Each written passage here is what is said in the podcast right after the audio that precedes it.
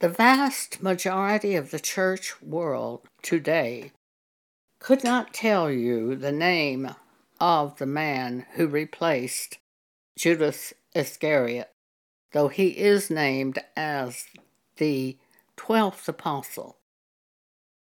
If you ask them, they will usually say, Paul replaced Judas Iscariot. Paul was the last apostle, they will say. And that is totally incorrect.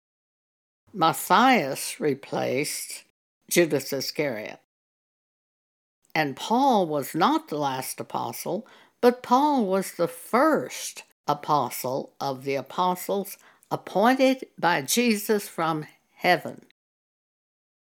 And as long as this world continues, the church is based upon the appointments made by Jesus today from heaven as he gives to the church his apostles, prophets, evangelists, pastors, and teachers for the work of the ministry for the edifying of the body of Christ. Ephesians chapter 4 tells us that. Looking at the appointment of the man who would replace Judas Iscariot.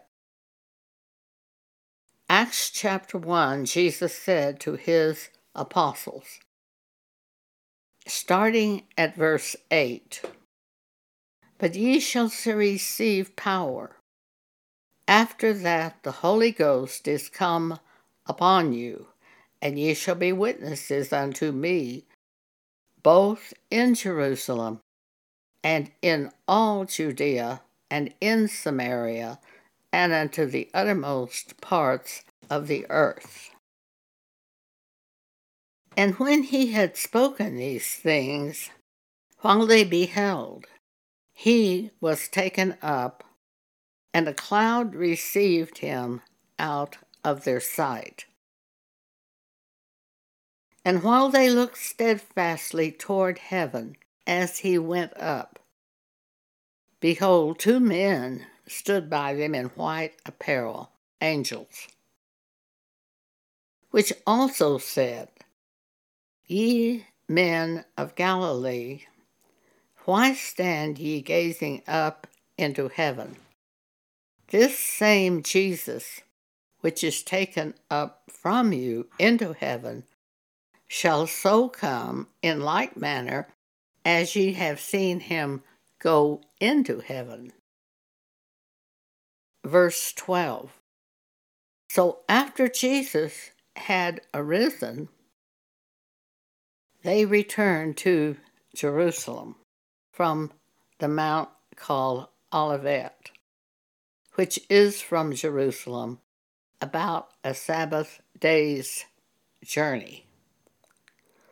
And when they were come in, they went up into an upper room, where abode both Peter and James and John and Andrew and Philip and Thomas, Bartholomew, Matthew, James, and Simon, and Judas the brother of James. These all continued with one accord in prayer and supplication with the women, and Mary, the mother of Jesus, and with his brethren. And in those days Peter stood up in the midst of the disciples and said, the numbers of names together were about a 120. Peter said, Men and brethren, this scripture must needs have been fulfilled, which the Holy Ghost by the mouth of David spake before concerning Judas, which was guide to them that took Jesus.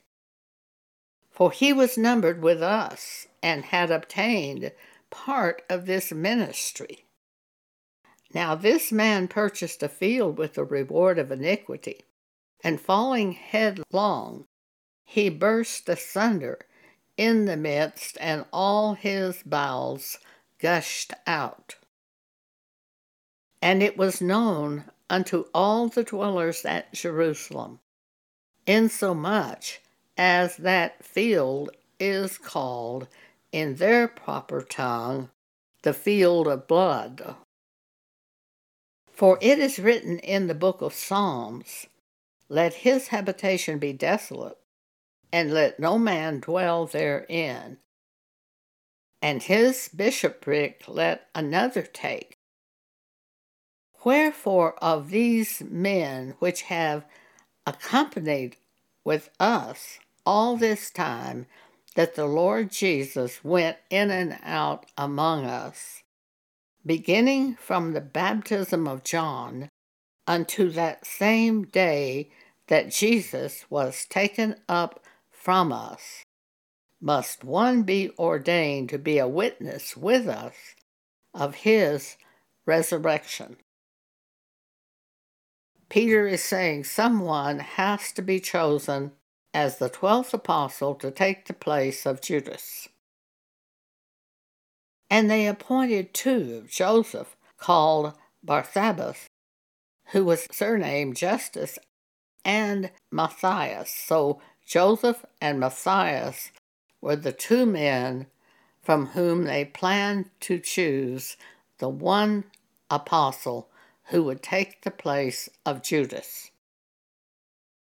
And they prayed and said, Lord, thou which knowest the hearts of all men, show whether of these two thou hast chosen, that he may take part of this ministry and apostleship from which Judas by transgression fell that he might go to his own place.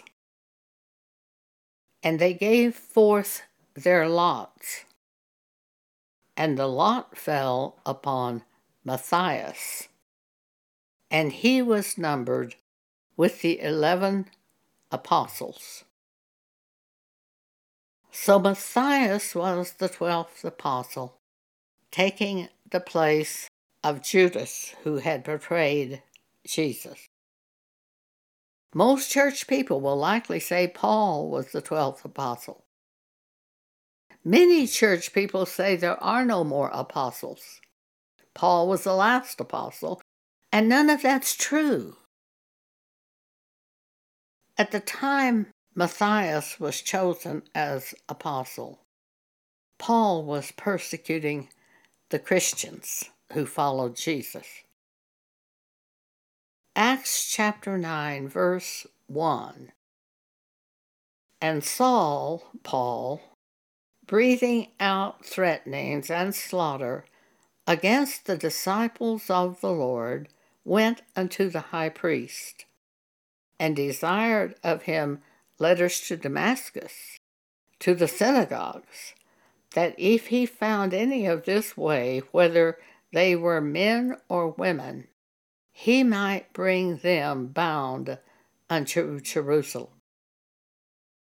And as he journeyed, he came near Damascus.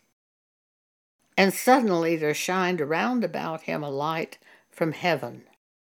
And he fell to the earth, and heard a voice saying unto him, Saul, Saul, why persecutest thou me? And Paul said, Who art thou, Lord? And the Lord said, I am Jesus, whom thou persecutest. It is hard for thee to kick against the pricks. And he, trembling and astonished, said, Lord, what wilt thou have me to do?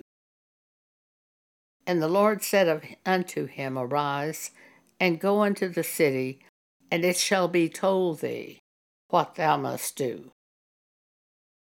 Instantly, Jesus saved Paul. Paul was persecuting the Christians. Jesus spoke to him from heaven and turned him another way instantly. And this is the way it is when we're born again. Many of us are not trying to find God, we are not seeking Jesus. And all of a sudden, by the will of God, we hear this word that tells us and shows us that we are sinners and we repent and go another way. Paul's being born again is just exactly the way we are born again today. We are changed instantly by God into that new creature. Thank you for allowing me to share this with you today.